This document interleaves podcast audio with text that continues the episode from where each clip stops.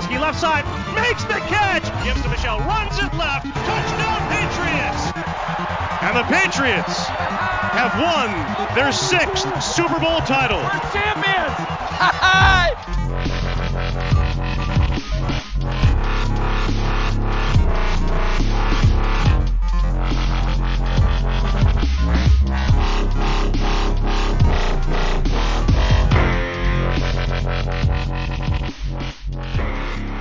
Sziasztok, Patriots, rajongók, ez itt a TAPFC Podcast 112. adása. Most a megszokottan korábban érkezünk ismételten Kenivel, a podcasttel. Szia, Keni! Szervusztok, üdvözlök mindenkit! Kenivel beszélgettünk még hétfő reggel, hogy kinek mikor lenne jó, és végül úgy sikerült, hogy hétfő este össze is tudtuk hozni ezt az adást, úgyhogy ha minden jól megy, akkor holnap, azaz kedden már ti is tudjátok majd hallgatni. Most ugye bye week következik a csapatnak, de előtte még arattak egy nagyon szép és sima győzelmet, bár inkább a szépség az a védelem oldaláról mondható annak, mert a támadósor az igencsak alul teljesített. Ragyunk annyiba, hogy győzelmet arattak. Így van, a lényeg a W, és 26-3-ra sikerült nyerni a Colts ellen. A hangommal hallhatjátok, hogy nem vagyok feltétlen százas, úgyhogy Kenivel már megbeszéltük, hogyha véletlenül elmenne a hangom, vagy belekednék, hogy valami, akkor egy éles váltásra átveszi majd a stafétát tőlem. De ugye, ahogy mondtam, jön a bye week, tehát most jövő héten minden bizonnyal nem jövünk majd adással. Most próbáljuk majd inkább a Colts elleni meccset kivesézni, meg a Jetsre mennyire lehet felkészülni, már ugye az még eléggé messze van ugye a hazai visszavágó.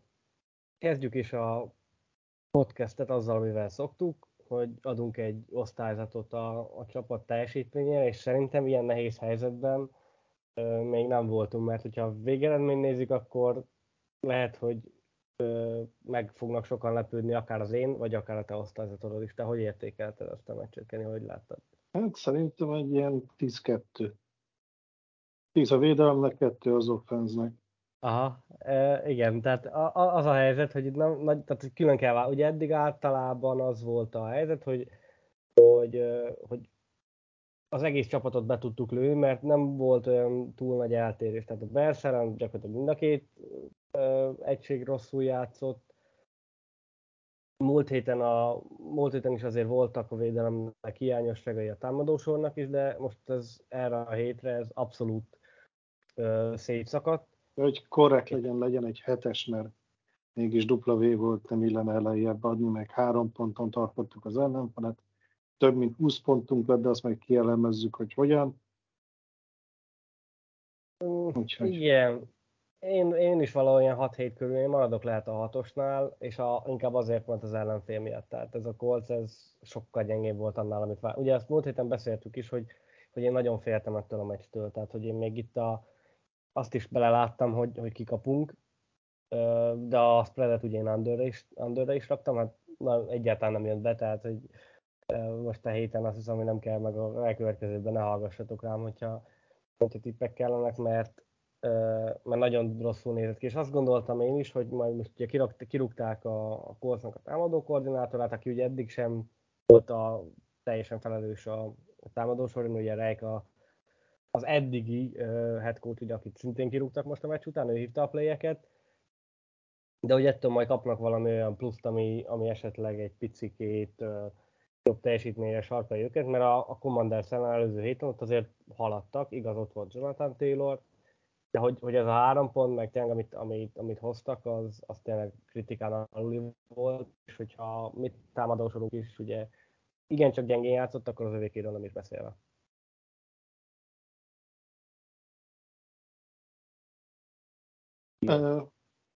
Igen, szóval nálam 7 pont, azért 7 pont, mert a W megvan, és ugye az kerül bele a könyvekbe. 23 ponttal csináltunk többet, tehát ez így, hogyha valaki csak megnézi messziről a végeredményt, akkor azt mondja, hogy ez egy sima mérkőzés volt, mindenki jól teljesített, offense felrakott 26 pontot, utána nem erőltették, 3 pontot tartott a védelem az ellenfele, tehát mindenki örülhet, de aki látta a mérkőzést, az tudja, hogy ez nagyon nem így történt. mert volt egy defense TD, meg azt a TD-t, amit az offenzért azt nyugodtan odaadhatjuk a special teamnek, mert 2 yardon adták át a labdát, tehát az én szememben az offense körülbelül TD nélkül maradt, és a másik 2 egység, akinek nem első számú feladata a pontgyártás, ők azok, akik elérték ezeket a pontokat. És itt találtam még egy nagyon jó kis összefoglalót. Ha megnézzük, hogy az elmúlt 2 mérkőzés alatt Nick Folk szerzett 29 pontot, a teljes egyéb Patriots pedig 12-t. Igen, ugye erről már múlt héten is beszéltünk, akkor ugye 16 pontot szerzett a 22-ből, ugye? Jól emlékszek, és akkor most ez a héten megjött, várjál, mennyire 14 pontot rakott hozzá, ugye? Hogyha jól számolom, de akkor lehet, hogy valamit elnéztem. De nem tudom, annyi, hogy ez tegnap este 10-es lehet, hogy még meccs közben voltunk, de... Valószínű, mert nekem ugye múlt héten volt 5 mezőnygólja, meg 1 extrája, tehát az 16. Igen. A héten meg 4 extra, az ugye 12, vagy 4 mezőnygól, az ugye plusz 12, meg 2 extra, tehát 14. 14 az nálam 30, úgyhogy valószínűleg ez egyébként egy meccs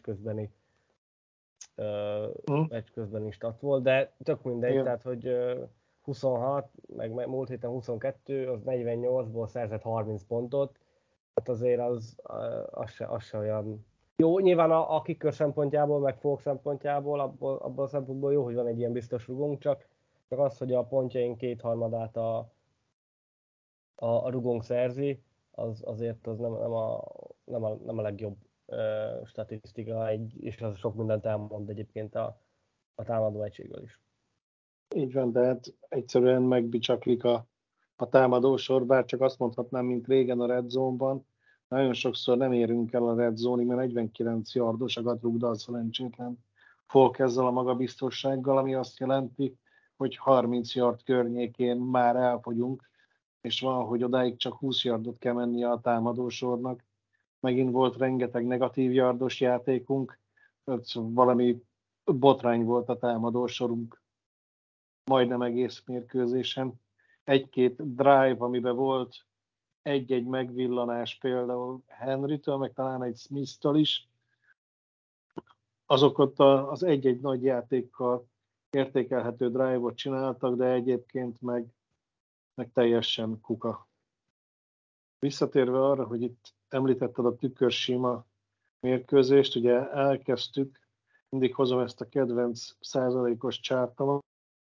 Első negyedbe ott csak csordogált ugye a játék, és ott ilyen 60% környéki eséllyel volt a mi győzelmünk, aztán nézem azt, hogy amikor megszereztük a 3 pontunkat, akkor 70%-ra ment, aztán a második field goalnál 75%, és kérlek szépen, még 6 perc volt a második félidőből, amikor lementünk 90%-ra, és utána 88-ig volt, hogy visszaestünk éppen, de onnantól kezdve folyamatosan rásivultunk a 100-as vonalra. Tehát ez megint azt mutatja, vagy támasztja alá, amit írtál, hogy ez egy tükörsima mérkőzés volt, de nagyon csúnya. Támadó oldalon nézni tulajdonképpen, hát hogy is mondjam, klasszikus sportpárlén jut eszembe, olyan, mint sajtószedővel rejszolni. Érdekes, de inkább fájdalmas. Igen, hát borzasztó volt az offense szerintem. Ahogy te is mondod, 1-2 drive volt, amikor nem volt mondjuk negatív játék, akkor tudtunk haladni. De ahogy abban a pillanatban jött egy negatív futás, mondjuk, hogy elég sok volt, jött egy sack, az megölte a drive-ot, jött egy büntető. Tehát ezen kéne valahogy változtatni, hogy ezek a negatív játékok, vagy negatív yardok, vagy negatív játékok, vagy büntetések, ezek ne vessék vissza, vagy ne predestinálják eleve a halálra azt a drive-ot. Talán egy olyan volt, Stevensonnak ugye volt egy hosszabb futása, második és 20-ra, ott aztán minden volt egy holding talán, vagy első és 20-ban nem emlékszem pontosan, amiből utána ott jött egy 16 vagy 7 yardos futás, az volt az, aminél tudtunk még utána is haladni. Tehát, hogy visszajött az esély, hogy esetleg tovább tudunk haladni, bár hogyha jól megszem, akkor utána ott a harmadik kísérlet meg nem lett meg. Tehát, hogy igazából az sem működött, csak ott legalább meg volt az esély, tehát nem harmadik és 18-ról kellett volna fölözni, hogy csináljam a harmadik és rövidről. Azért ugye a második és 20-ra csináltunk egy 16-ra. A második és 20 volt, igen. Nem biztos. De valami nekem is így rémlik egyébként, hogy akkor... hogy ott volt egy, de valamiért azért, amikor utána abból sem lett végül földön, és talán ott jött Folknak, vagy az első, vagy a második mezőnygólja. Ugye a PFF-re gyakran szoktunk, vagy legalábbis én gyakran szoktam idézni őket, és ugye mondtam az elején is, hogy most ez nagyon nehéz dolgunk van, hogy hova is rakjuk ezt a meccset. Ugye a PFF is osztályzatokat mind ugye játékosokra, csapatokra, egységekre és lebontva, hát ez annyira jól sikerült egyébként ez a megosztottság, hogy a szezonban most produkáltuk a leggyengébb támadójátékot, 51,5-es grédet kapott úgy overall a támadósunk, a védelmi meg 88,2-t, ami meg a legjobb, tehát itt is hatalmas a kontraszt a két egység között, és valaki mondta, hogy 24 pontot ért a védelem pentezően? Vagy 24 vagy 26, valahol igen, ott körül mozgott az egység. Úgyhogy most sok ember vagy, akiknél a Pets Defense ugye special team is van fantasy-ben, azok örülhetnek, mert az mondjuk egy ilyen jó védelemhoz egy ilyen 10-11 pár pontot, azt most megduplázta ez a védelem, meg ez a special team. De beszéljünk picit a támadósorról akkor, hogyha már tényleg azt gondolom, hogy már gyengék voltak, de azért mégis érdemes róluk beszélni. Ugye borzasztóan kezdődött a csapat számára a meccs, tehát hogy ott az első negyed az ilyen, nem tudom, a semmilyen meg a nagyon rossz között volt, és inkább a nagyon rossz közé, vagy nagyon rossz felé tendált.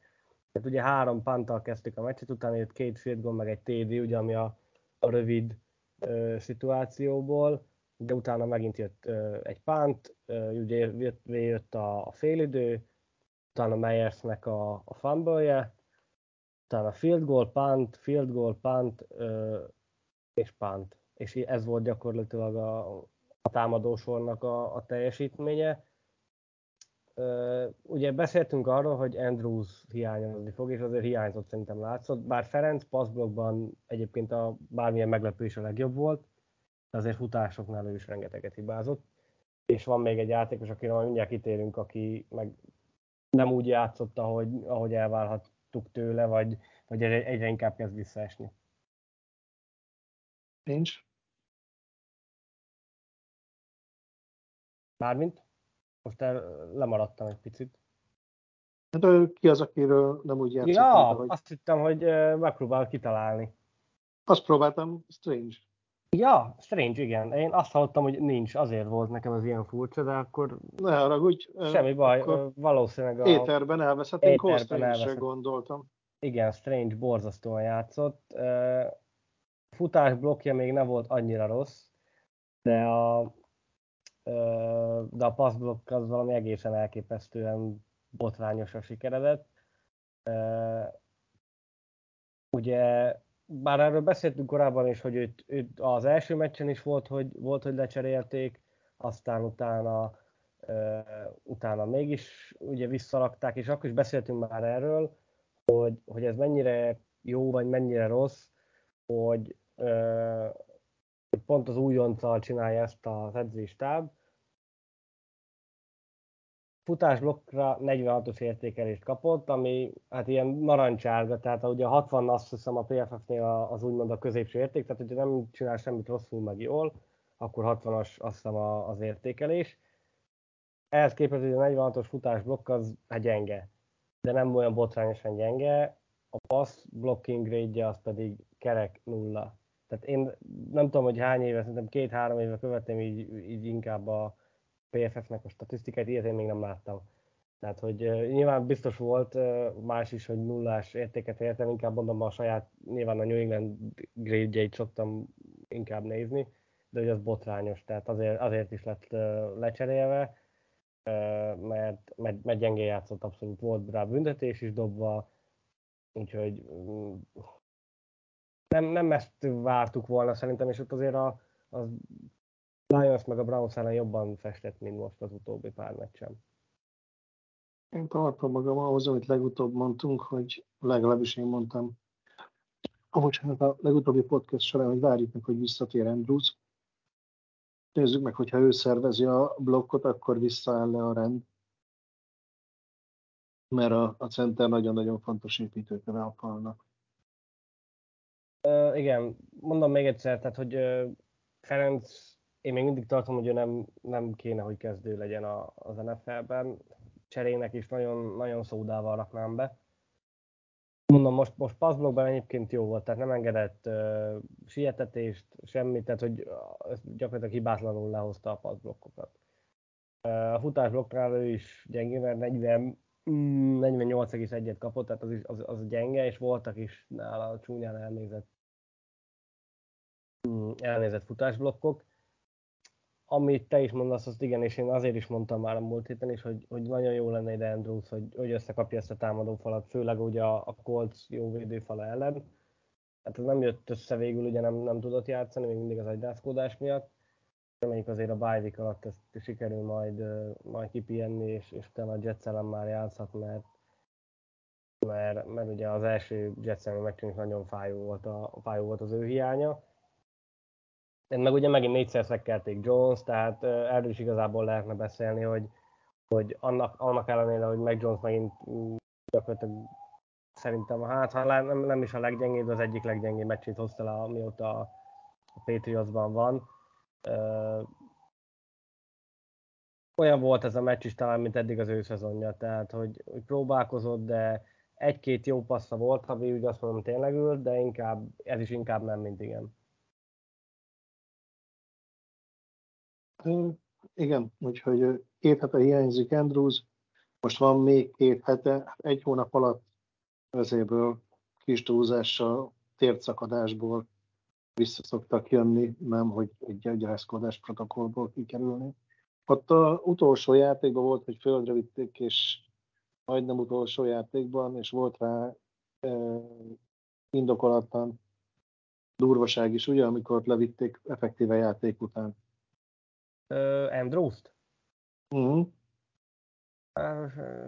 Tulajdonképpen csináltak rajta egy ilyen judós dobást az ipponért, és akkor verte be a fejét, ha jól emlékszem. Hát vagy nekem valamiért blindside block rémlik, de mindegy, az anyag igen, hogy ott aztán penál volt, akik meg is büntettek, és ezt mondjuk múlt héten fel akartam hozni, csak akkor is annyira elbeszéltük az időt. Utána kapott és érte büntetés, viszont ugyanúgy játszik, és ezt Twitteren már több helyen láttam, hogy aki ilyen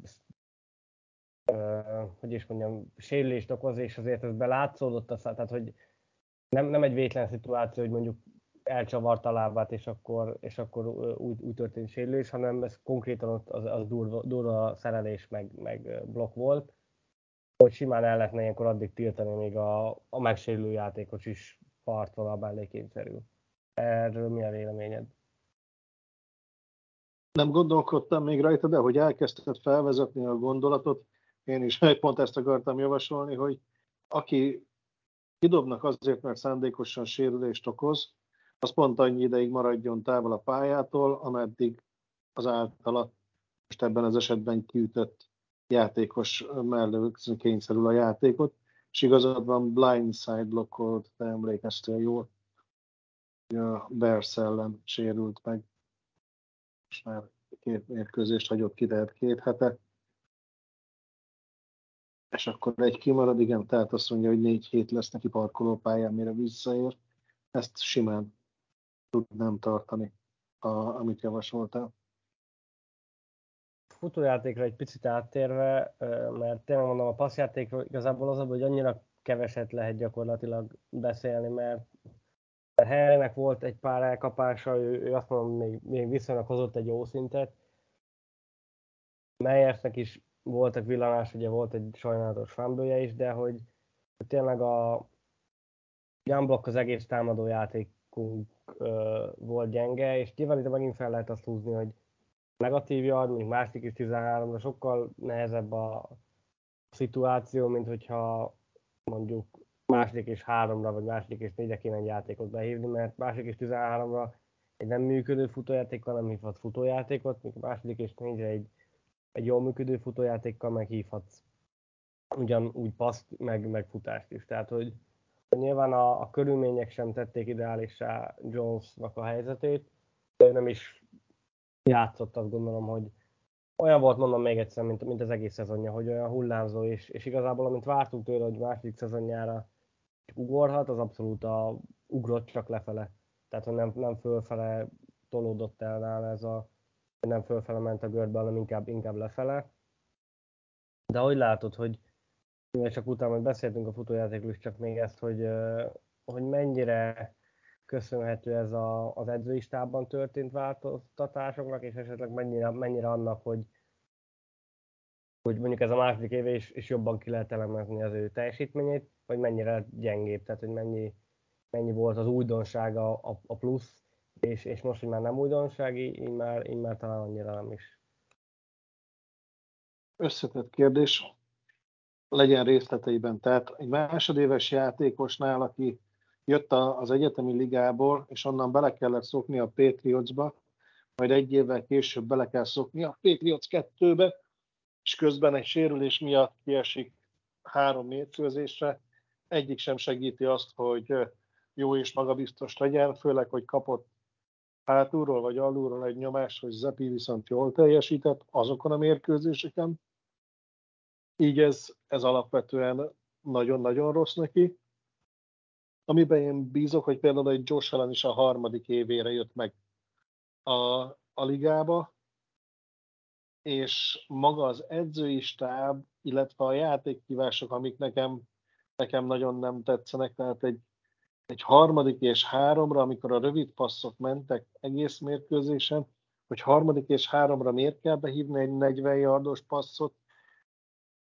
Igen, ha bejön, akkor megleptük őket, és minden körül, hogy milyen zseniális húzás, de egyelőre nem ez volt a jellemző, tehát egy 2. és 3-ra megfutunk egy 1 yardossat, de itt tenném hozzá azt, amit napközben olvastam, és nektek át is küldtem, hogy a támadó játékosoktól az a visszajelzés érkezett, hogy a Colts linebackere sok játékot, amikor felálltak, behívott. Tehát egy nagyon erős videózás volt Colts részről, és a Colts védelme még a labda elindítása előtt pontosan tudta, hogy ez balra szélfutás lesz, vagy középre futás, és az hatalmas előnyt jelent, hogy ezt az előnyt egy normál elemzéssel és videózással csikarták ki, akkor azt mondom, hogy az azért szörnyű, mert ennyire kiismerhetők vagyunk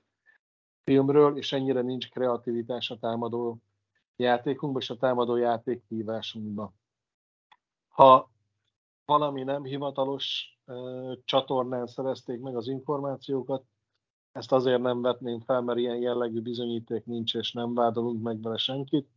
Illetve ugye van náluk régi Patriots játékos, aki meg azért sejt valamit a védelemről, és lehet, hogy ő mondott el több mindent, de akkor meg ez a 1-2 év alatt nem tudunk úgy megújulni, hogy egy Coltsnak újat mutassunk, az is szomorú, tehát én az edzői stábot is idevenném, és nem kicsit rontja az összképet. Ha van egy Mac Jones, aki előtt van egy gyenge fal, most egy meggyengült fal a sérülések miatt, akkor a meggyengült falat még azzal is romboljuk, hogy pontosan tudja az ellenfél, hogy mi fog történni. Ez így összeadva eredményezi azt a 4 szekket, amit mi engedtünk? 4-et? 4 volt, igen. Mi engedtünk 4 szekket, amire azt mondanánk, hogy katasztrófa, vagyis hát még azt is mondom rá, hogy katasztrófa, csak majd a túloldalon örülünk neki, hogy mennyit tudtunk belőle csinálni, mármint, hogy mennyi szekket értünk. Úgyhogy igen. Az összetett kérdésedre nagyjából ezt a választ tudom összekalapálni. Egy dolog, ami még így eszembe jutott, amit te is mondtál, ugye ez, hogy mennyire kiismerhető, és nem tudunk változtatni.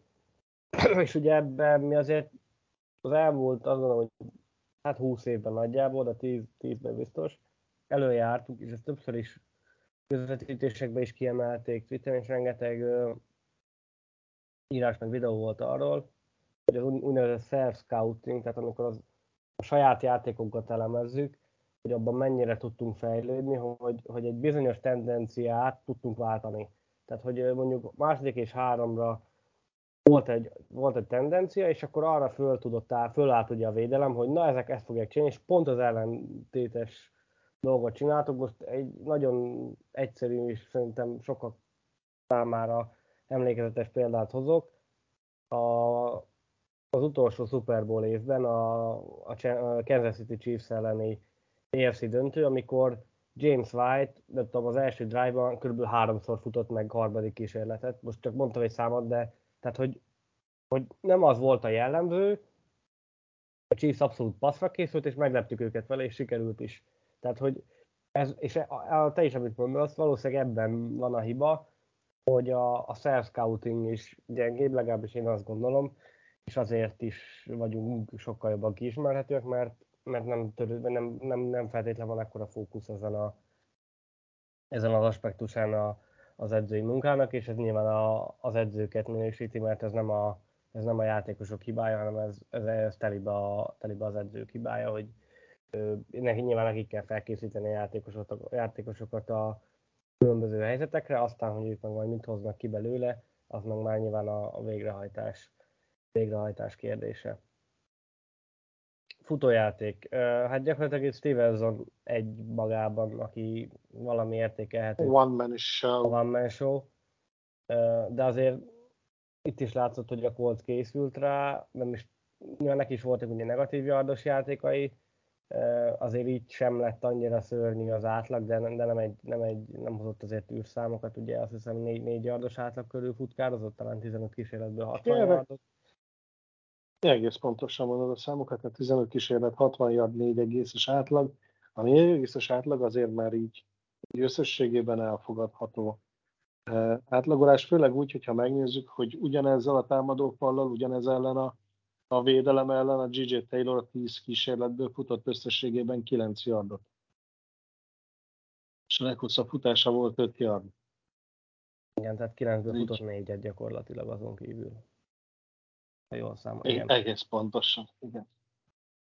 Igen, tehát Taylor, én vártam Taylort, hogy majd, mert ugye ő róla tudtuk, meg az elmúlt évben, amikor egy-két meccset játszott, akkor ő azért hozott szépen yardokat, de most abszolút újtalan volt. Én is meglepődtem, mert mondom, hát nincsen Harris, őszintén leszek, először nem figyeltem az inaktívokat, majd láttam, hogy Gigi Taylor fut, hát mondom, a Harris annyira nem volt rossz, hogy harmadik számú futó legyen, aztán csak gyorsan ránéztem, hogy nincs itt, ezt meg kell jegyezni, hogy ő illness-szel volt fent a hiányzók listáján, ugye az betegséget jelent, legyen az egy megfázás, vagy bármi ehhez hasonló, tehát nem futballból eredő sérülés, hanem normál hétköznapi betegség miatt volt táppénzen. Vasárnap is ezért került be Taylor, de hát, hogy is mondjam, rozsdás volt, és katasztrófa, amit művelt így. 10 futás, 9 yard. Azt nem is nagyon értettem, amikor a blokkolt mezőny, vagy blokkolt punt után, azt hiszem pont az első játék volt, és pont Taylornak 3 yardot. Igen, és pont Taylornak adtuk oda egy rövid yardos szituációba, akiről meg azért nem a faltörőkös legelőször eszembe, tehát a Stevensonnál sokkal marabb látom, hogy 2 yardot egy vagy 2 védővel a vállán kiadesz, akkor Taylor azért nem ez a típusú futó. Tehát nekem az abszolút, ott fogtam a fejlet, hogy most minek. Azt én már akkor néztem, hogy azt azért csináltuk, hogy a következő játéknál mozgásteret biztosítsunk Stevensonnak, mert így be tudott futni pont a vonalra. Jó, oké. Legyen így. Oké. Ez a mastermind. Ez a mastermind, így van. Tehát megyünk hátra, hogy könnyebb legyen. 2 yardos játékunk nem volt éppen, amit le tudtunk volna játszani, viszont volt egy Franco 5 yardos. Megmondtuk a Taylornak, hogy -3 kell, és ezt nagyon ügyesen megcsinálta, már nem letérdelt, hanem tényleg úgy csinálta, mint a futni akarna, és akkor 5-ről meg tudtuk csinálni a játékunkat. Mert pont 5 yardra volt fölrajzolva. Ennyit kellett tudni erről a játékról, így hívták be. utána ugye jött Stevensonnak, az mondjuk egy gyönyörű elkapás volt az egykezes. Igen, és ha jól emlékszem, múlt héten is volt egy egykezes elkapása. Igen, ott így eléívelte, akkor azt teljesen a backfielden kapta, tehát az olyasmi volt az a passz, ami most is volt a második playben, tehát hogy ott csak oldalra mozgott ki, és úgy ívelte a kezébe Jones, de ugye ez meg egy ilyen, out útvonal volt gyakorlatilag, ugye elindult elindult Stevenson előre, és a bólvonalon vágott ki balra, és egyébként abban a playben Jones-t is nagyon meg kell dicsérni, mert pont addig tartotta a labdát, ameddig kellett, és pont úgy dobta, hogy az csak Stevenson, tehát hogy az szerintem egyébként egy gyönyörű passz volt. Igaz, hogy egy kézzel kellett Stevensonnak elkapnia, de az abban a passzban benne van, hogy abban biztos, hogy nem lesz turnover. Tehát ott pont az utolsó ütemben ugye jött már a nyomás Jonesra, és pont az utolsó ütemben tudta még megdobni ezt a paszt, úgyhogy az egy szép játék volt a jobb. Így van, én is azt néztem annál a játéknál, hogy bár egy kézzel kellett kinyúlnia, de annál szebb helyen nem lehetett volna a labda, mert ha baj történik, akkor egyszerűen kiment a labda oldalra, és kész. Nem volt meg benne a turnover veszélye, hogy te is felismerted. Tehát annak ellenére, hogy egy ilyen egykezes elkapásoknál általában az szokott lenni, hogy nem volt pontosan helyezve a labda, én szerintem ez pontosan így volt felrajzolva.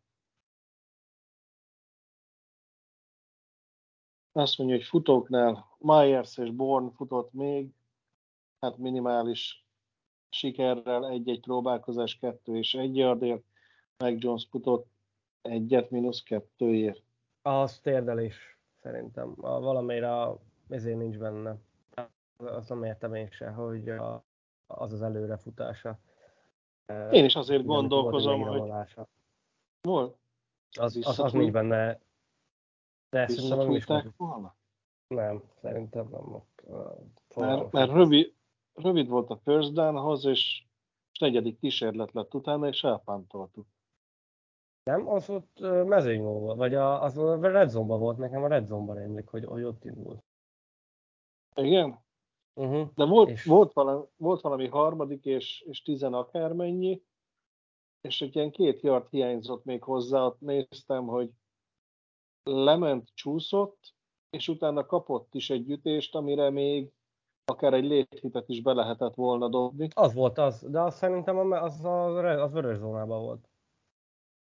Jó, a pályán a helyére nem emlékszem, de harmadikra volt, és hogy ott megállt, hogy kellett volna a folytatáshoz. Akkor maradjunk abban, hogy rúgás követte, hogy a póznek közé, vagy kézből el, az már más kérdés. De én azt hiányolom. De milyen statisztikát nézem, mert nekem az a Yahoo Sports. Bocs, megtaláltam. Negyedik, én is a Yahoo-t nézem. Negyedik negyed, 10:57, és New England labdája 3. és 5, az Indy 5-ös vonalat, 3. és gól, és Mac Jones sacked by Julian Blackmon for no gain, tehát gyakorlatilag nullán vitte le Jones-t, és azért nem írtak be oda semmit.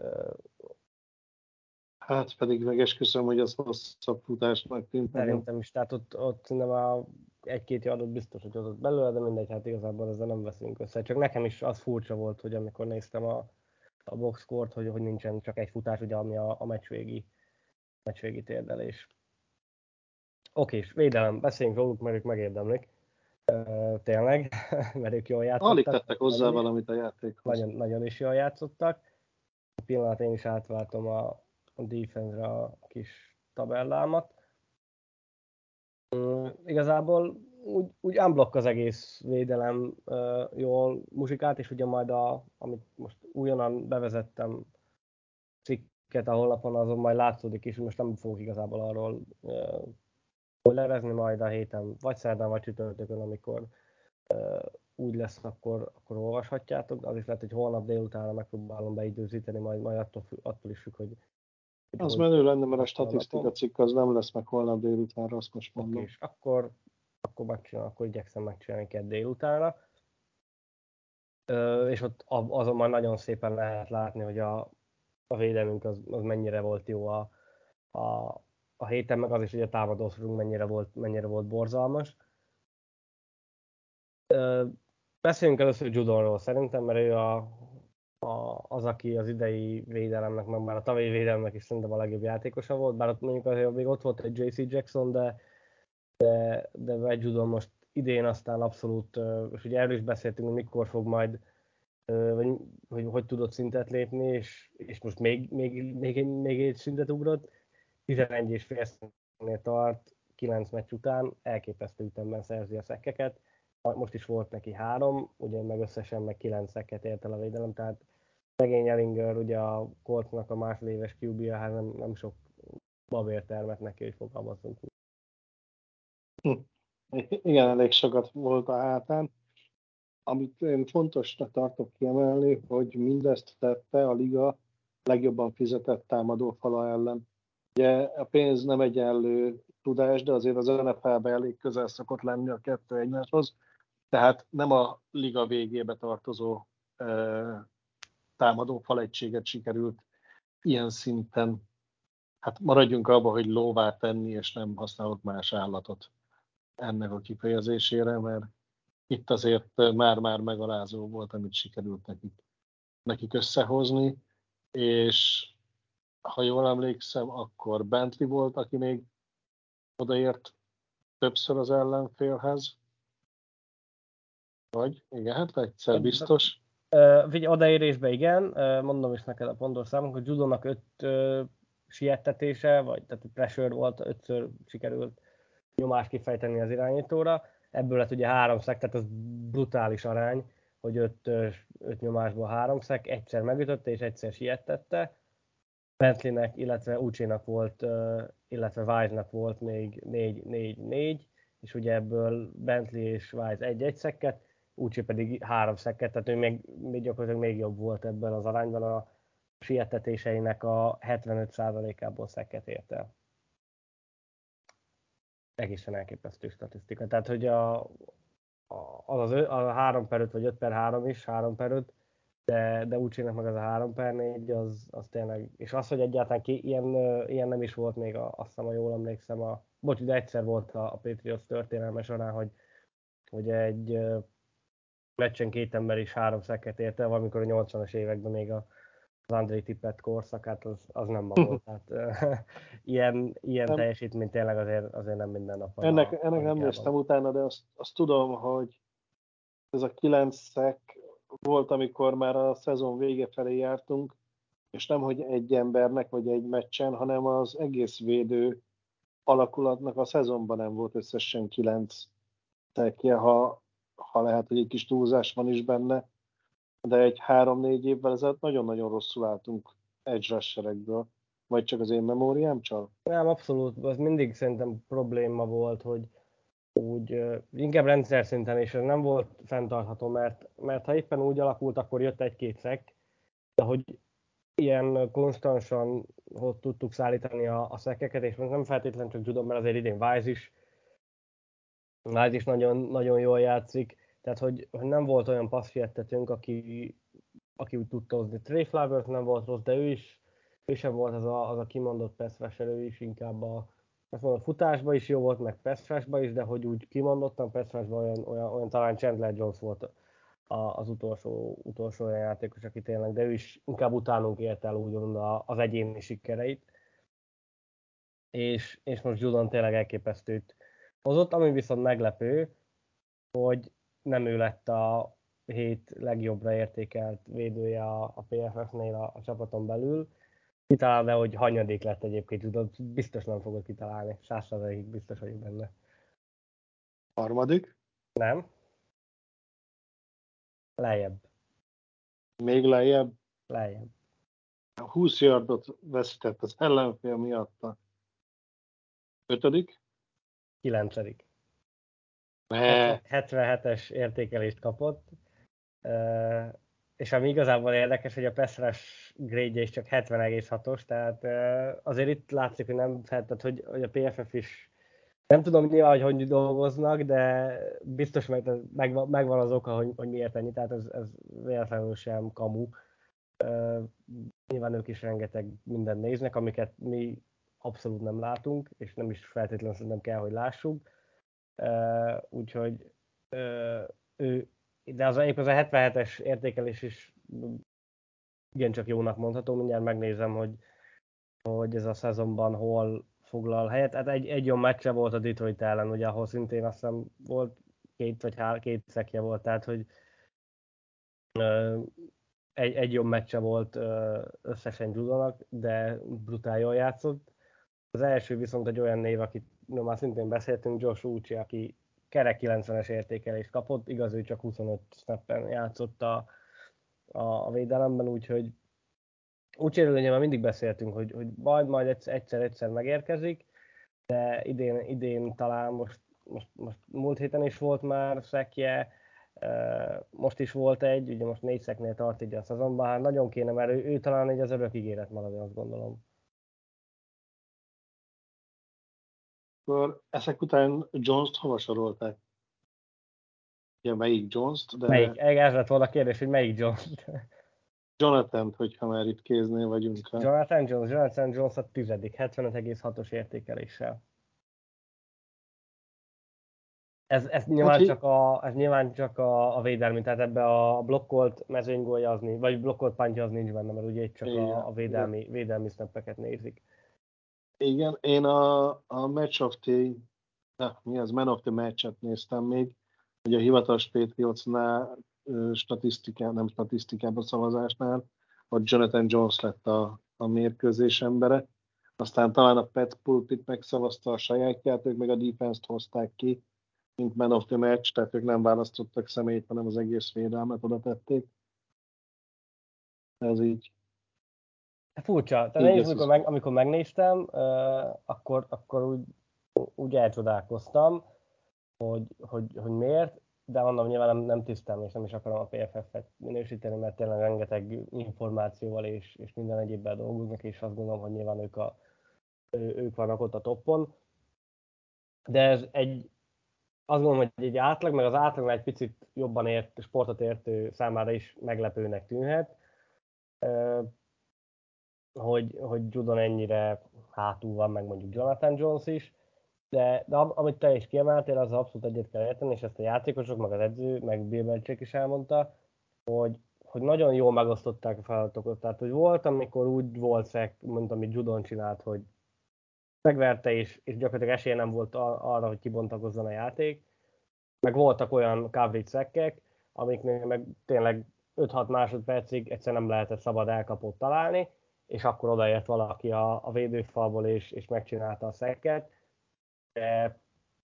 De tényleg az, hogy a coverage is jól működött, a futójátékkal abszolút nem tudtak haladni. Tehát ott meg mondjuk Javon Bentleyt kell tényleg kiemelni, aki ebben az élen járt.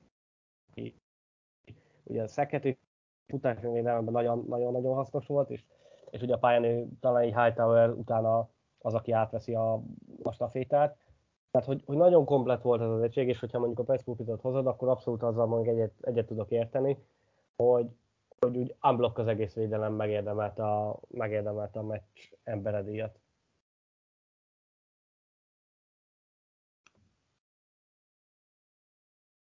Még egy emberről szeretnék beszélni, aki az elmúlt hetekben azért kapott savat tőlünk elég rendesen. Ő Jalen Mills, ugye, akiről nagyon sokat beszéltünk, hogy mennyire kéne az, hogy följebb lépjen a védelemben, és legyen egy olyan cornerback, mint amilyen tavaly volt. Hát ez most azért sikerült neki, mert 5 labda szállt fölé, és ebből nem engedett egyetlen egy elkapást sem, és volt 2 leütött passza, egyszer igaz mondjuk az elkapó droppol, tehát ott igazából lehetett volna egy elkapás, és így a 69,1-es értékelést kapott erre a hétre, ami azért nyilván sokkal jobb, mint neki a szezonban volt, de azért így is még csak a sor végén kullog, úgyhogy ha ilyen meccseket hozna, akkor azt gondolom, hogy az lenne egy oké, de majd meglátjuk, hogy ezt mennyire tudja állandósítani ezt a formát. Hát én erre azt tudom mondani, hogy én akkor örülnék, ha most kellene leszidnunk, hogy rossz meccset játszott, mert 69 pontot érte. Volt mindjárt a mérkőzés elején egy túldobott a labda, amit az elkapó képtelen volt befutni, de megint amikor a képernyőn várni kellett, hogy megérkezzen a védő, akkor megint ő volt az, aki oda kullogott, tehát csak azért nem kaptunk egy hatalmas TD-t egyből, mert tulajdonképpen az irányító túldobta a saját játékosát, semmi köze nem volt a védőnek ahhoz a játékhoz. Úgyhogy én lehet, hogy most már megvan bennem, hogy rossz szemmel nézek rá, és ezeket veszem észre, de én mindig nem vagyok meggyőzve tőle, és félek, hogy az ellenfelek őt fogják keresni, és ha van egy kicsit potensebb QB, darabokra fognak minket szedni azon az oldalon. Erre volt, ugye erről beszéltünk múlt héten, amiben használhatnánk többet Jack Jones-t, Marcus Jones-t, aki ugye most a visszaordásokkal megint csak szépen alkotott, meg ott van Jonathan Jones, aki meg ugye volt a pick six-e, meg ugye volt a blokkolt punch, amiről majd mindjárt beszélünk. Még egy picit a védelemnél. Én nekem mindig a futás elleni védelem volt a kérdés az elmúlt években, mert valahogy az nem állt össze. Tehát a seconderink az úgy nagyjából azt gondolom, hogy megvolt, és mondjuk ha ott van a Chicago ellen, mert csak így szétfutottak minket gyakorlatilag, tehát ott vertek meg minket abszolút a földön. Amellett nyilván, hogy Ferencnek is voltak jó passzai, de ott abszolút a futójáték az, ami dominált. Nagyon féltem attól, hogy ezen a meccsen is ez lesz, szerencsére ez mondom nem jött be, és majd erre nagyon kíváncsi leszek, hogy a bye week után ezen mondjuk mennyire tudjuk ezt a formát állandósítani, mert én nekem még mindig az érzésem, hogy ez a védelemnek a gyenge pontja. Mindamellett, hogy nyilván Meyers felé is előszeretettel dobálnak, és azért most is az 5 passz az mutatta azt, hogy azért keresték azt az elkapót, aki vele szemben állt föl. Utásányi védelem neked, ott, vagy te nem vagy ennyire kritikus velük szemben? Ez lehet, hogy egyébként csak nekem az ilyen berögzött dolgom, mint mondjuk neked akkor mi az, de nekem valamiért a futásányi védelem az egy ilyen piros vagy pirossal bekarikázott pont, hogy arra figyelni kell nagyon. A meccsen az is rendben volt. Itt rendben volt, csak hogy mennyire, és mondjuk igazából múlt héten a Jets ellen is, de tegyük ezt zárójelbe, mert múlt héten a Jets ellen nem volt ugye Brees Hall, a legjobb futójuk. Most a héten nem volt a Coltsban Jonathan Taylor a liga egyik legjobb futója. Tehát, hogy oké, látom, de még nem nagyon akarom ezt elhinni, és mondom ezért félek, hogy mondjuk a hátralévő meccseken, meg mondjuk majd jön az, ami mondjuk a Bears ellen volt. Tehát, hogy az visszajön, hogy nem tudjuk. Esetleg az irányító is elkezd futkosni, hello Josh ellen, mondjuk Kyler Murray, ugye most csak azokat ugye ráadásul Josh ellen kétszer, Tango Vailoa is lesz még ugye, aki szintén meg tud iramodni. Tehát, hogy én még ettől egy picit félek, hogy a futójáték ellen még nem vagyunk elegek, de aztán ráfoljanak rám, és ha mindig így fognak játszani, akkor megeszem a kalapom, vagy ha azt nem is, de akkor majd elnézést kérek mindenkitől. Mondom, én még ezt egyelőre nem tudom elhinni. Lehet, hogy ez mondom hasonló, ami nálad Mills. Én még azért várnék azzal, most az utolsó két meccs jól néz ki, az okés, de várnék én, és majd mondjuk egy hónap múlva térjünk erre vissza, hogy akkor hogy áll a futás elleni védelmünk. Ez könnyen előfordulhat, hogy itt a félelmed jogos, de én ezzel a futással mindig úgy vagyok, hogy fel kell tenni néhány pontot a táblára, és ha mi vagyunk előnybe, akkor kevésbé van esélye az ellenfélnek futni ellenünk. Abszolút, csak itt megjön az, hogy jelenleg a támadósorunk az nem úgy néz ki, mint aki... Ezt tisztában vagyok vele. Aki képes, tehát, hogy ez nyilván egyrészt a védelem neki, tehát, hogy ez nyilván, mondom, hogy részben a támadósornak is köszönhető, és hogyha a támadósor meg arra van kényszerítve, hogy gyorsan kéne haladni, mert ugye az ellenfél futatja, és tud is felhaladni, és tud yardokat, meg pontokat szerezni, akkor abszolút kimozgathatja az amúgy sem komfortos támadósorunkat a komfortzónájából, ha van olyan, tehát, hogy, és ezt mondom, igazából nem is feltétlen, sőt, nem csak a defense-nek a hibája, vagy a hátránya, hanem annak is, hogy olyan az offense játékunk, ami ellen inkább semmilyen, vagy a Szeretném azt mondani, hogy átlagos, de ez nem átlagos, tehát hogy ez több mutató is bizonyítja, hogy ez átlag alatti támadójáték, amit idén produkálunk. Nagyon kíváncsi leszek, most nagyon kimennék egyébként Foxborough-ba megnézni, hogy a bye week alatt mi változik.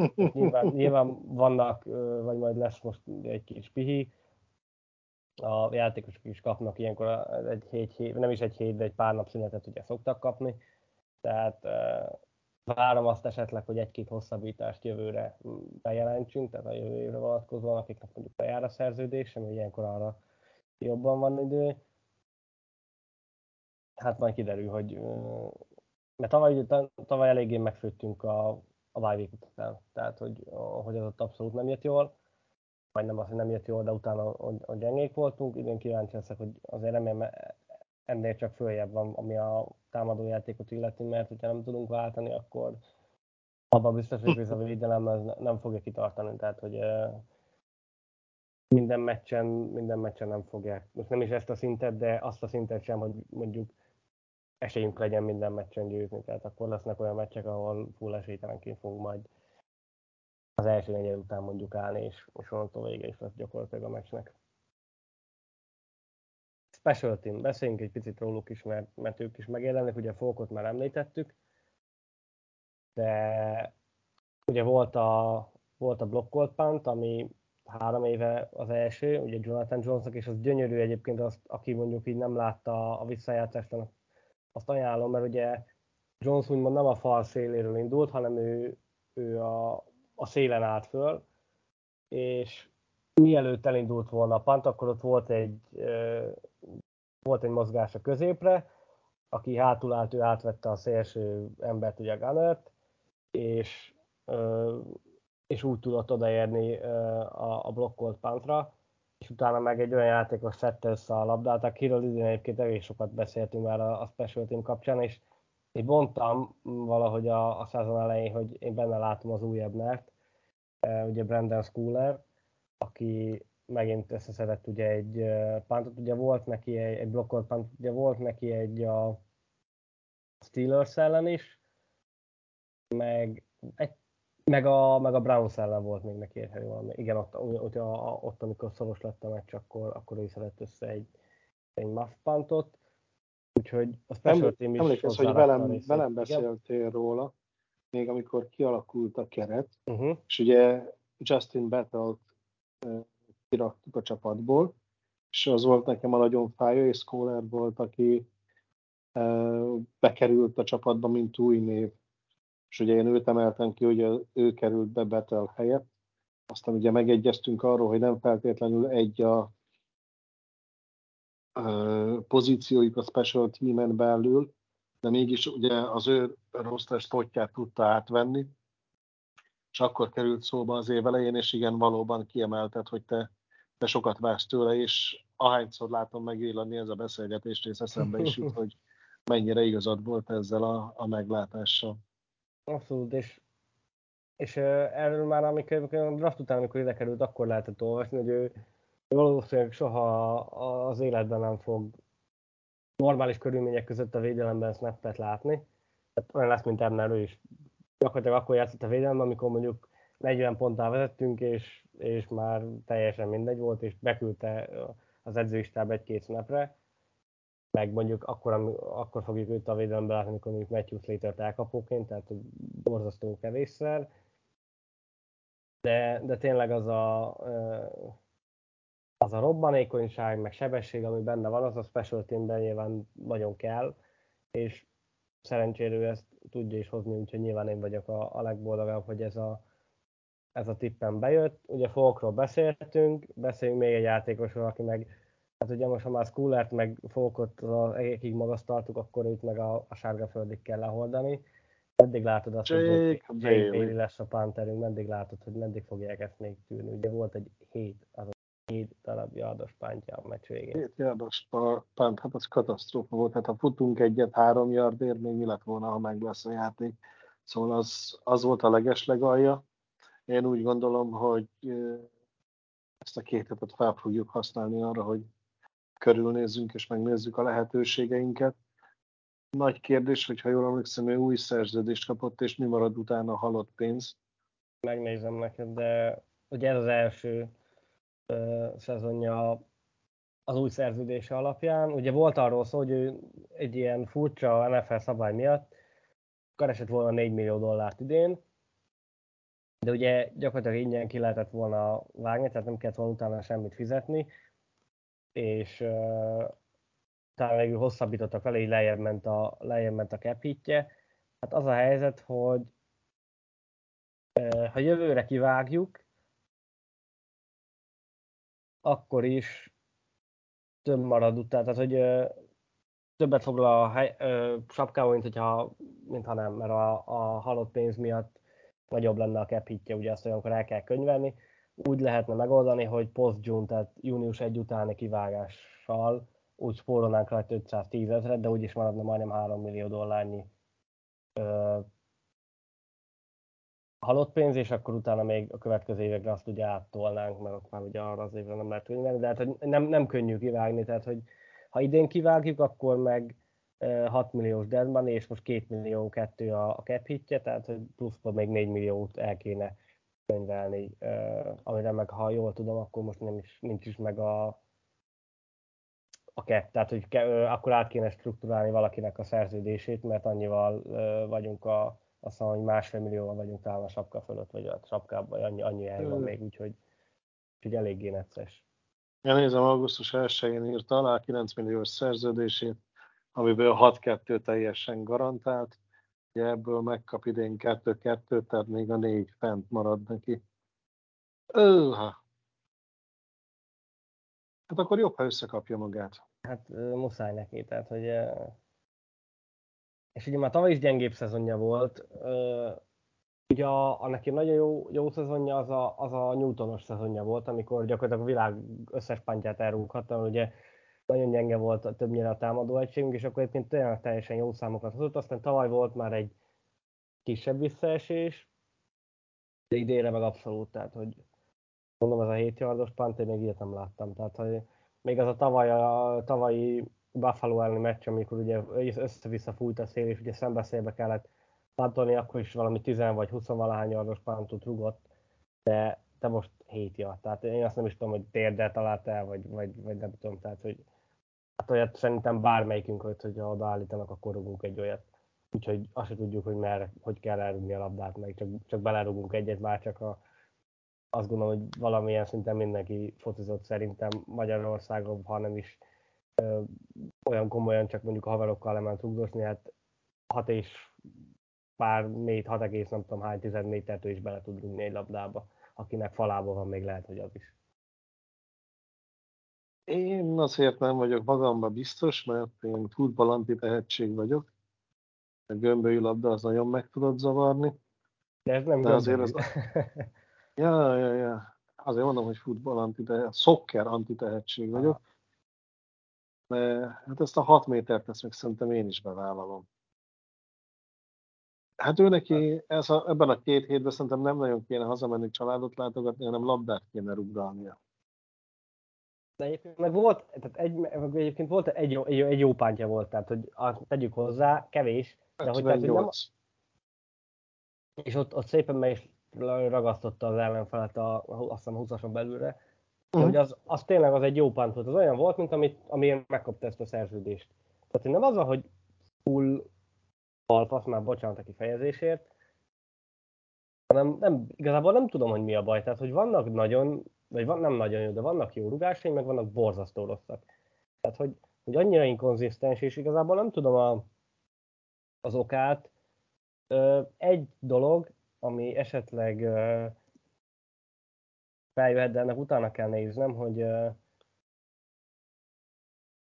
nem, az sem lehet, mert ugye a Newtonos szezonban már nem Joe Judge volt a special team koordinátor, hanem akkor már a jelenlegi, tehát még az sincs, hogy mondjuk utána a Judge elment, és azért esett volna vissza a teljesítmény, de ugye elkorda hozta azt a jó szezont, úgyhogy igazából nem tudom, hogy mi lehet lehet annak az oka, de borzasztó, meg is nézem, a PFF nem ilyen értékelést kapott, mert arra 45,7-et, tehát 7 kísérletből rugott 272 yardot, azt egy jó punter, azt 5-ből lehozza.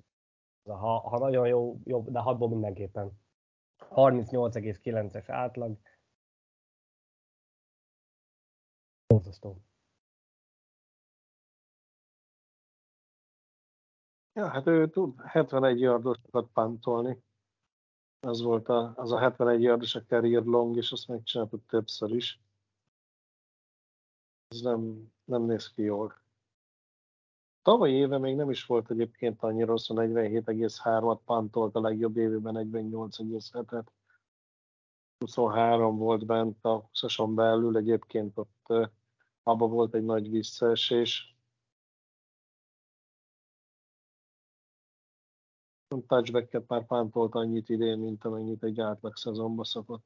Na igen, és tehát, hogy így szépen úgy, amúgy annyira nem tűnne rossznak, csak hogyha ott volt az elit szezonja, és mellé rakod azt, hogy utána mennyivel esett vissza a teljesítménye, akkor igazából nem érted, mert újoncként, meg másodévesként hozott brutál jó számokat, és utána, amikor meg te azt mondja, akkor most megszokta a légkört, és stb.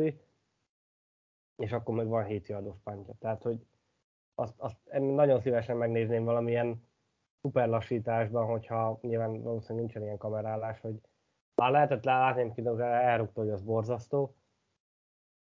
Meg ugye előtte is volt az első puntja, és nagyon gyatrára sikeredett. De hogy azt mondta, hogy találtál, mert szerintem valahogy sípcsonttal, vagy nem tudom. Tehát, hogy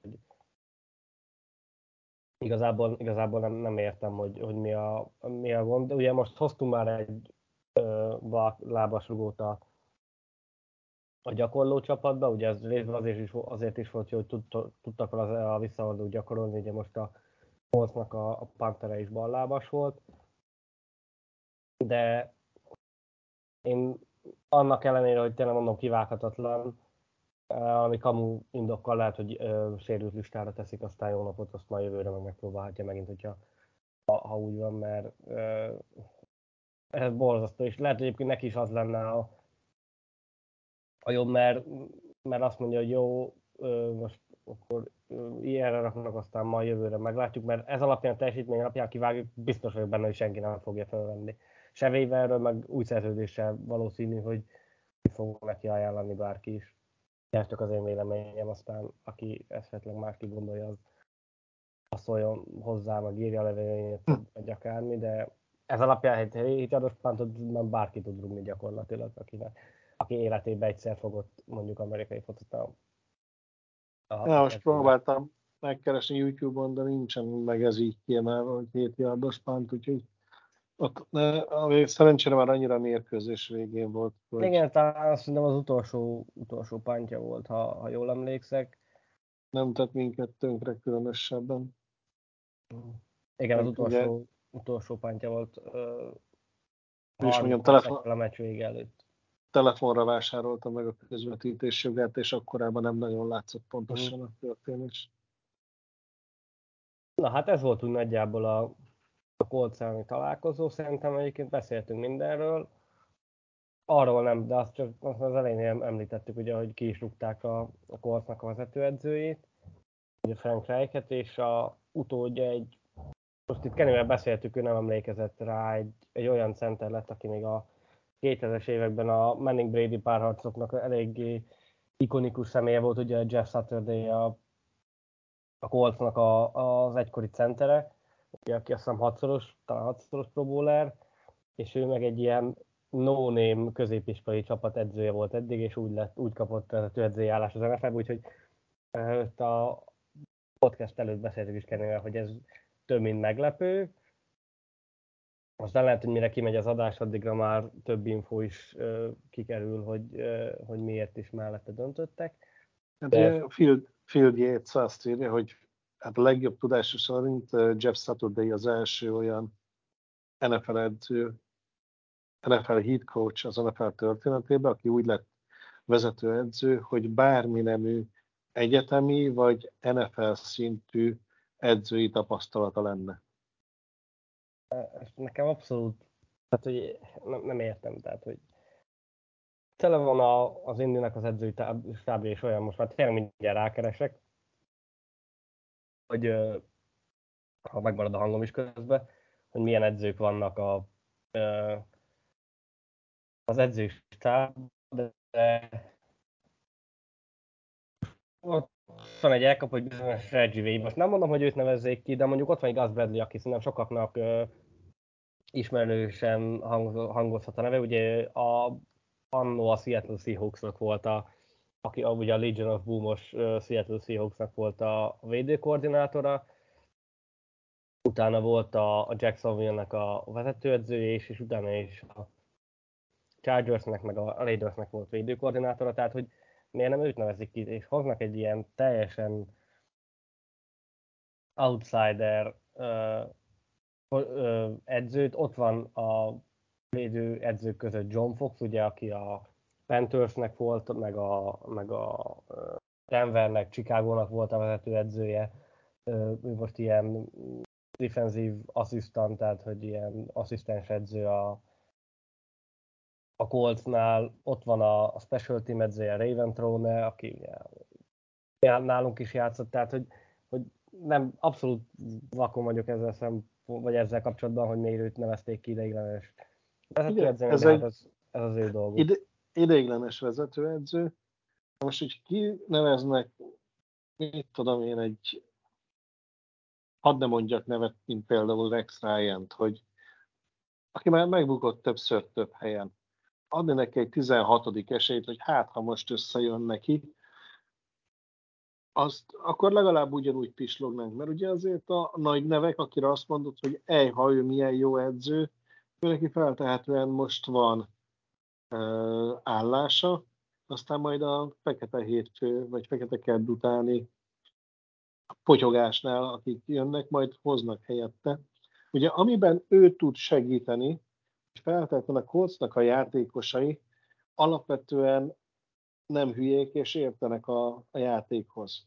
Feltehetően az eddigi edző elvesztette az öltözőt, meg a játékosoknak a bizalmát. És közben most így oda teszik föléjük a Coltsnak az egykori legendáját, aki csapatot tud kovácsolni. Lehet, hogy nem ért az edzősködéshez, de ha jól olvastam, akkor az ő neve fent van a Ring of Honor-on, tehát ez a pályán, ami körbe megy a visszavonultatott mezek, meg a nagy játékosaink, tehát ő ott azért meg van említve, és úgy futnak ki azok a játékosok, hogy az ő nevét ott hétről hétre olvashatják fenn a stadionba. Tehát ő egy hatalmas respekttel érkezik meg az öltözőbe, amit nem máshol szedett össze, hanem ennél a csapatnál.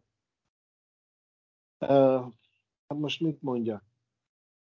Wes Welker, ugye most már ő nem újonc edző szinten, de például ha ő itt kezdte volna el, vagy vegyük James White-ot, hogy valami történik, és jövőre ő lenne a futóedző. Tudom, hogy az kisebb lépés, ez egy interim head coach. Megvan a playbook, össze van rakva a csapat, ebből kell főzni, trade deadline után vagyunk.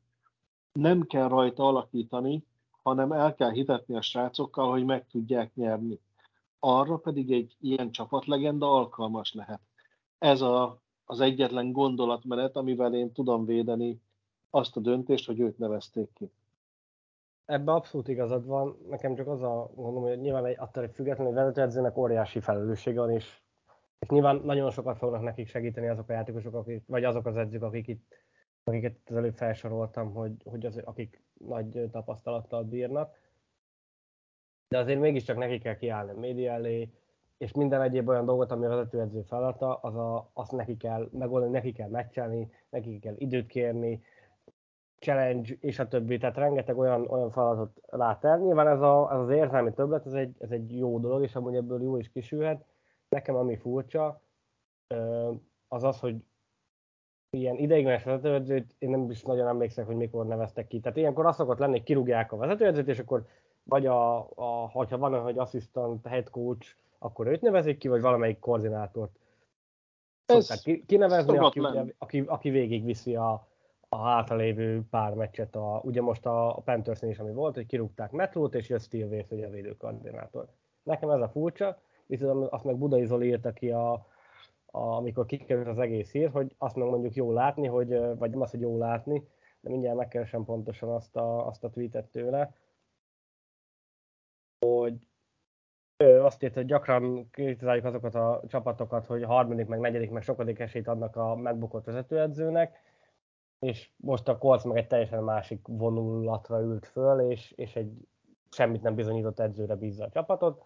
Egyébként ebben is van igazság, csak mondom, ez így nagyon a derültékből villámcsapás, és nagyon, nagyon nem volt ez szerintem senkiben így benne, hogy ő, amikor én is megláttam, akkor mondom, micsoda, nem is értettem, hogy miért, de hát igazából azt mondom, ez csak egy ilyen kis érdekesség, majd kíváncsi leszek egyébként, hogy tényleg ennyire ez az állatorvosi ló, hogy nulla tapasztalattal mit lehet kihozni, és mennyire lesz ő képes, vagy nem képes arra, hogy az NFL-ben meccseljen. Nem kell itt arra gondolni, hogy most tőle nyilván ez a szezon elment a Coltsnak, neki nyilván az a feladata, hogy valahogy végigcsinál ezt a szezont, aztán majd lesz, ami lesz.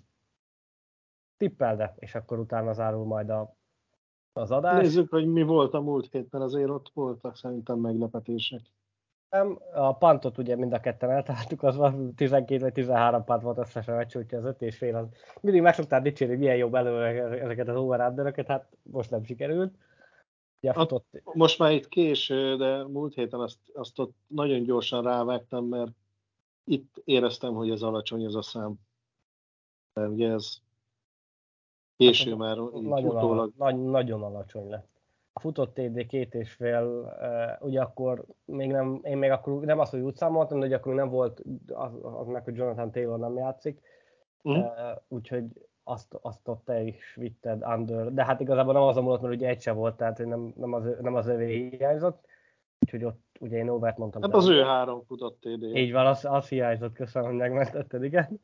A büntetések száma, ezt most nem néztem meg, úgyhogy...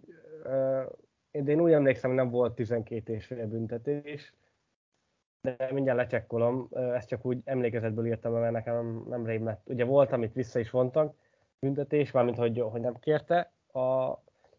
Az nem számít annak. De ugye az nem számít, de mindjárt megnézem, hogy ne legyen esetleg ebből gond. 4 plusz 2, 6. Na, hát akkor jó, kevés zászlóra emlékeztem, úgyhogy ezt azért tudtam így behúzni, ugye igazából most meg se kellett néznem, vagy nem is néztem meg a boxscore-t, mert gyakorlatilag olyanok voltak, amikre mindegyikből így fejből tudtam a választ. Ugye a spreadet én nem találtam, hát eltaláltad, ugye az over, a 5,5 pontos favorit, hát az igencsak meglett, majdnem a 25,5 pontos favoritság is, és ugye az összpontszámot pedig mind a ketten eltaláltuk, ugye az underre húztuk, úgyhogy 4-3-ra nyerted a múlt hetet. Most ugye héten nem lesz meccs, a Jets-en találkozom, ami messze van, úgyhogy ha emlékszel, tavaly is úgy csináltam ilyenkor, hogy csak 6 meccset kiválasztottam, és azokat kellett megtippelni azokat a végén. Ha emlékeztem volna, akkor felkészülök ilyenből, de mondjam. Az első meccs, amit kiválasztottam, az a müncheni mérkőzés, ugye a Buccaneers és a Seahawks.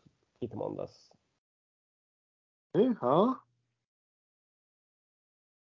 A szezon előtt ez országos Tampa Bay lett volna. Szerintem feltámadtak Hanvaiból, és behúzza a Tampa. És? Én Seattle-t mondok. Én néztem a hajnali, vagy hát esti meccset.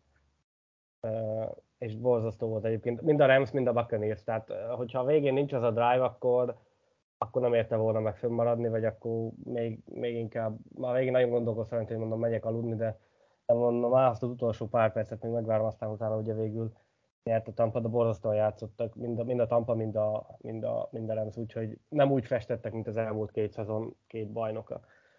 Tehát ez már csak ilyen, a NFL az változik. Következő mérkőzés a Buffalo, Minnesota, ugye Buffalo van otthon.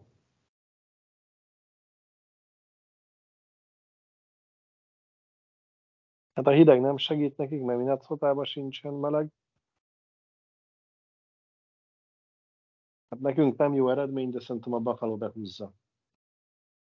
Szerintem is én is azt mondom, hogy megnyer a Bills. A Mini az mindig nagyon szoros meccseket játszik, úgyhogy azt hiszem ezt adja az aréna, hogy azt ajánlom mindenkinek, már csak azért is, mert ugye csoport ellenfélben, úgyhogy játszunk utána ugye a Jets, utána megyünk a Minnesotához a hálaadás meccs, és utána meg itthon Buffalo, tehát gyakorlatilag két elkövetkező ellenfél ellen, vagy két elkövetkező ellenfél. A háladáskor a harmadik meccs leszünk, ugye? Igen, a hajnali. Mert ugye ott az első az mindig a Lions-é, a második meg mindig a Cowboys-é. De végre van pulykás meccsünk, ugye az utolsó az a Bud Fumble-ös volt még, szerintem 10 évvel ezelőtt. Igen, és ott volt, amikor Wilford nagyon mosolyogva tolta befelé a combot a végén. Így van. Ikonikus jelenetek. Nagyon, igen. Várt, tudom, hogy azt hiszem Brady volt, meg még valaki, és már látott, hogy már nagyon enne, csak még ugye nem mehetett, és utána, amikor megkapta az engedélyt, akkor elkezdett habzsolni.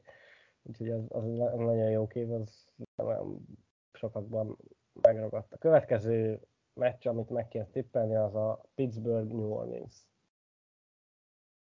És egy rangadó New Orleans. Én is New Orleans mondok. Egy gyengén és egy várakozáson nem felül teljesítő csapat a két következő. Green Bay Packers, Dallas Cowboys. Packers van otthon.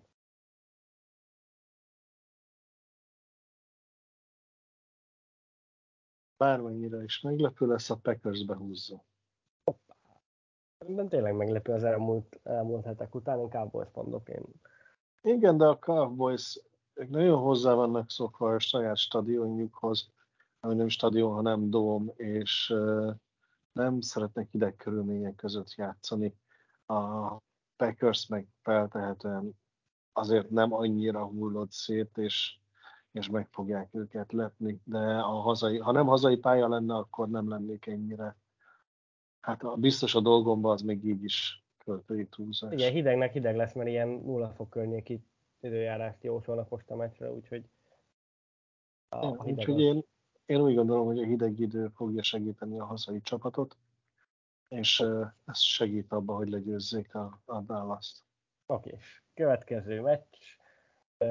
Arizona, Los Angeles, Rams. Várjál, csak itt lehet, hogy elnéztem, és lehet, hogy a Rams van otthon, de mindjárt lecsekkolom, egy pillanatot kérek. Igen, a Rams van otthon, akkor Rams Cardinals, megfordítom, még jó, hogy...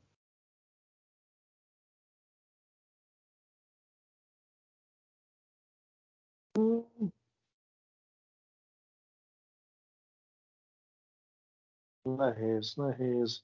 Rams behúzza. Rams, nagyon necces, nem tudom, mert ez a Rams, ez... Mondok én is egy Ramset, de a Cardinals is. Nagyon necces, tehát hogy ezt szerintem ez talán az a legnehezebb, legalábbis én ezen gondolkoztam a legtöbbet, és akkor az utolsó mérkőzésben ugye 6 dolgot szoktunk ugye mindig tippelni, az pedig a San Francisco Los Angeles Chargers. Hát, itt egy kicsit elvisz a szívem, és azt mondom, hogy a 49ers nyer, mert ledöbbensz erre, hogyha ránézel a playoff standingre, akkor az LA Chargers van előttünk, aki kipöcköl minket jelenleg a wildcard pozícióból. Hogyha ők vereséget szenvednének, akkor nem tudom, hogy mi az egymás közötti döntő, de lehet, hogy a vonal felé tudnánk kerülni, és előfordulhatna az, ami szerintem még az elmúlt 2-3 évben jött átalakították, és 7 csapat jut be a rájátszásba. Ezóta nem volt olyan, hogy egy csoportból mind a 4 csapat bejutott volna. Ugye? Te is így igen, emlékszel? Szerintem nem. Hát mert két szezon volt olyan, azt hiszem, amikor így volt. Ja, de én úgy emlékszem, hogy egyik csoport sem dominálta le ennyire. Nem, meg azért ez nagyon az ritka, tehát hogy ahhoz kell nyilván az, hogy a többi is gyenge legyen, meg itt is olyan körbeverések legyenek, hogy ne egyik csapat sem legyen nagyon rossz csoporton belül, mert akkor gyakorlatilag vége is a... Így van. Kellenek hozzá, de most ugye itt az a Chargers New England, ha helyet cserél, akkor a wildcardon a Jets Miami New England van, ami nem kis teljesítmény lenne, hogy egy egész csoport bejut a rájátszásba. Abszolút, és ugye erre csak felfűzve azt, amit, vagy amiről már beszéltünk korábban is, meg vissza is fog még térni, hogy a csoportmeccsek nagyon fognak idén számítani. Tehát a két Buffalo, most majd a Jets ellen, ami lesz, illetve a Dolphins majd a visszavágó, tehát hogy illetve nagyon sokat fognak nyomni alatban. Hogy mindazoknak, akik üzenték, hogy a múlt héten csak a Jetset vertünk, meg a Jets megpaskolta a Buffalónak az orcáját. Igen, ez már csak ilyen zárójeles mellékzőnyeként. Én is egyébként Niners mondok, de én simán. Én nagyon mindenki odáig volt azért a Chargersért, hogy idén milyen jók lesznek, és tényleg úgy tűnt egyébként minden összeáll, de valahogy csak nem akar nekik, tehát hogy ott vannak mindig, pedig irányítójuk is van, pénzük is volt most megerősíteni a csapatot, de valahogy náluk valami nagyon, nagyon nem akar összeállni, úgyhogy én szerintem ez egy sima 49ers győzelem lesz, én nem látok ebben a Chargers idén se túl sokat. Hát a Jets-el meccsről most a héten nem igazán beszéltünk, mert annyira messze van még, hogy nem is igazán van értelme. A múlt héten volt, két hét múlva lesz. Hatalmas változásra nem számítok, visszajönnek a hiányzóink, az lendíthet rajtunk előre, be kell húzni, mert ott nincs más esély, csoportmeccseket meg kell nyernünk. Igen, főleg azért is, amit előbb mondtam, hogy nagyon, nagyon fog számítani majd a csoportmeccs. Talán tényleg az, amivel így lehet zárni, hogy a Bills-t elkapta most a héten a Jets otthon, úgyhogy így kell készülni majd arra a találkozóra, ugye most a Jets is bye week-en van, tehát ők is ugyanúgy fognak érkezni erre a találkozóra, mint mi. Tehát nem most egyik csapat sem kevésbé vagy jobban fáradt, mint a másik. Talán annyiban, hogy mi jobban pihenhetünk, bár hát most igazából két hétnél ez gyakorlatilag nem számít semmit még, azt gondolom egy hétnél. És talán akkor, hogyha mondjuk csütörtök estén rangadót játszanánk, akkor számított volna, hogy a Jets ugye a végig szoros volt, és mi meg simáztunk, de mondjuk ami meg plusz, hogy náluk meg nekik ez egy hatalmas lökést adott, úgyhogy ebből sem szabad messzemenő következtetéseket levonni. Én nagyon szépen köszönöm, hogy itt voltál. Jövő héten akkor nem találkozunk, hanem majd a Jets elleni találkozó után két hét múlva a hálaadás nap előtt fogunk, mert az már ugye ott a hálaadás napra való felkészülés jegyében fog zajlani ez a akkor podcast. Az ott gyors ezért, az gyors podcast lesz. Igen, úgyhogy ott szerintem ott majd megint egy hétfő. Hétfő podcast, két csütörtök meccs. Nagyon jó. Na, szerintem majd, ha meg tudjuk oldani, akkor megint egy hétfői podcastet kéne valahogy összehozni, hogy egy időben mindenki meg tudja hallgatni. Jó. De addig is üdvözlünk mindenkinek. Addig jó pihenést a hétre, majd nézzetek valami, vagy Red Zone-t, vagy én a Buffalo Minnesota-t tudom ajánlani, és tudom azt adja az aréna nézőt, hogy azt szeretném nézni, majd azt tudja. Vigyázzatok magatokat, és két múlva akkor következik a győzőt, a sziasztok,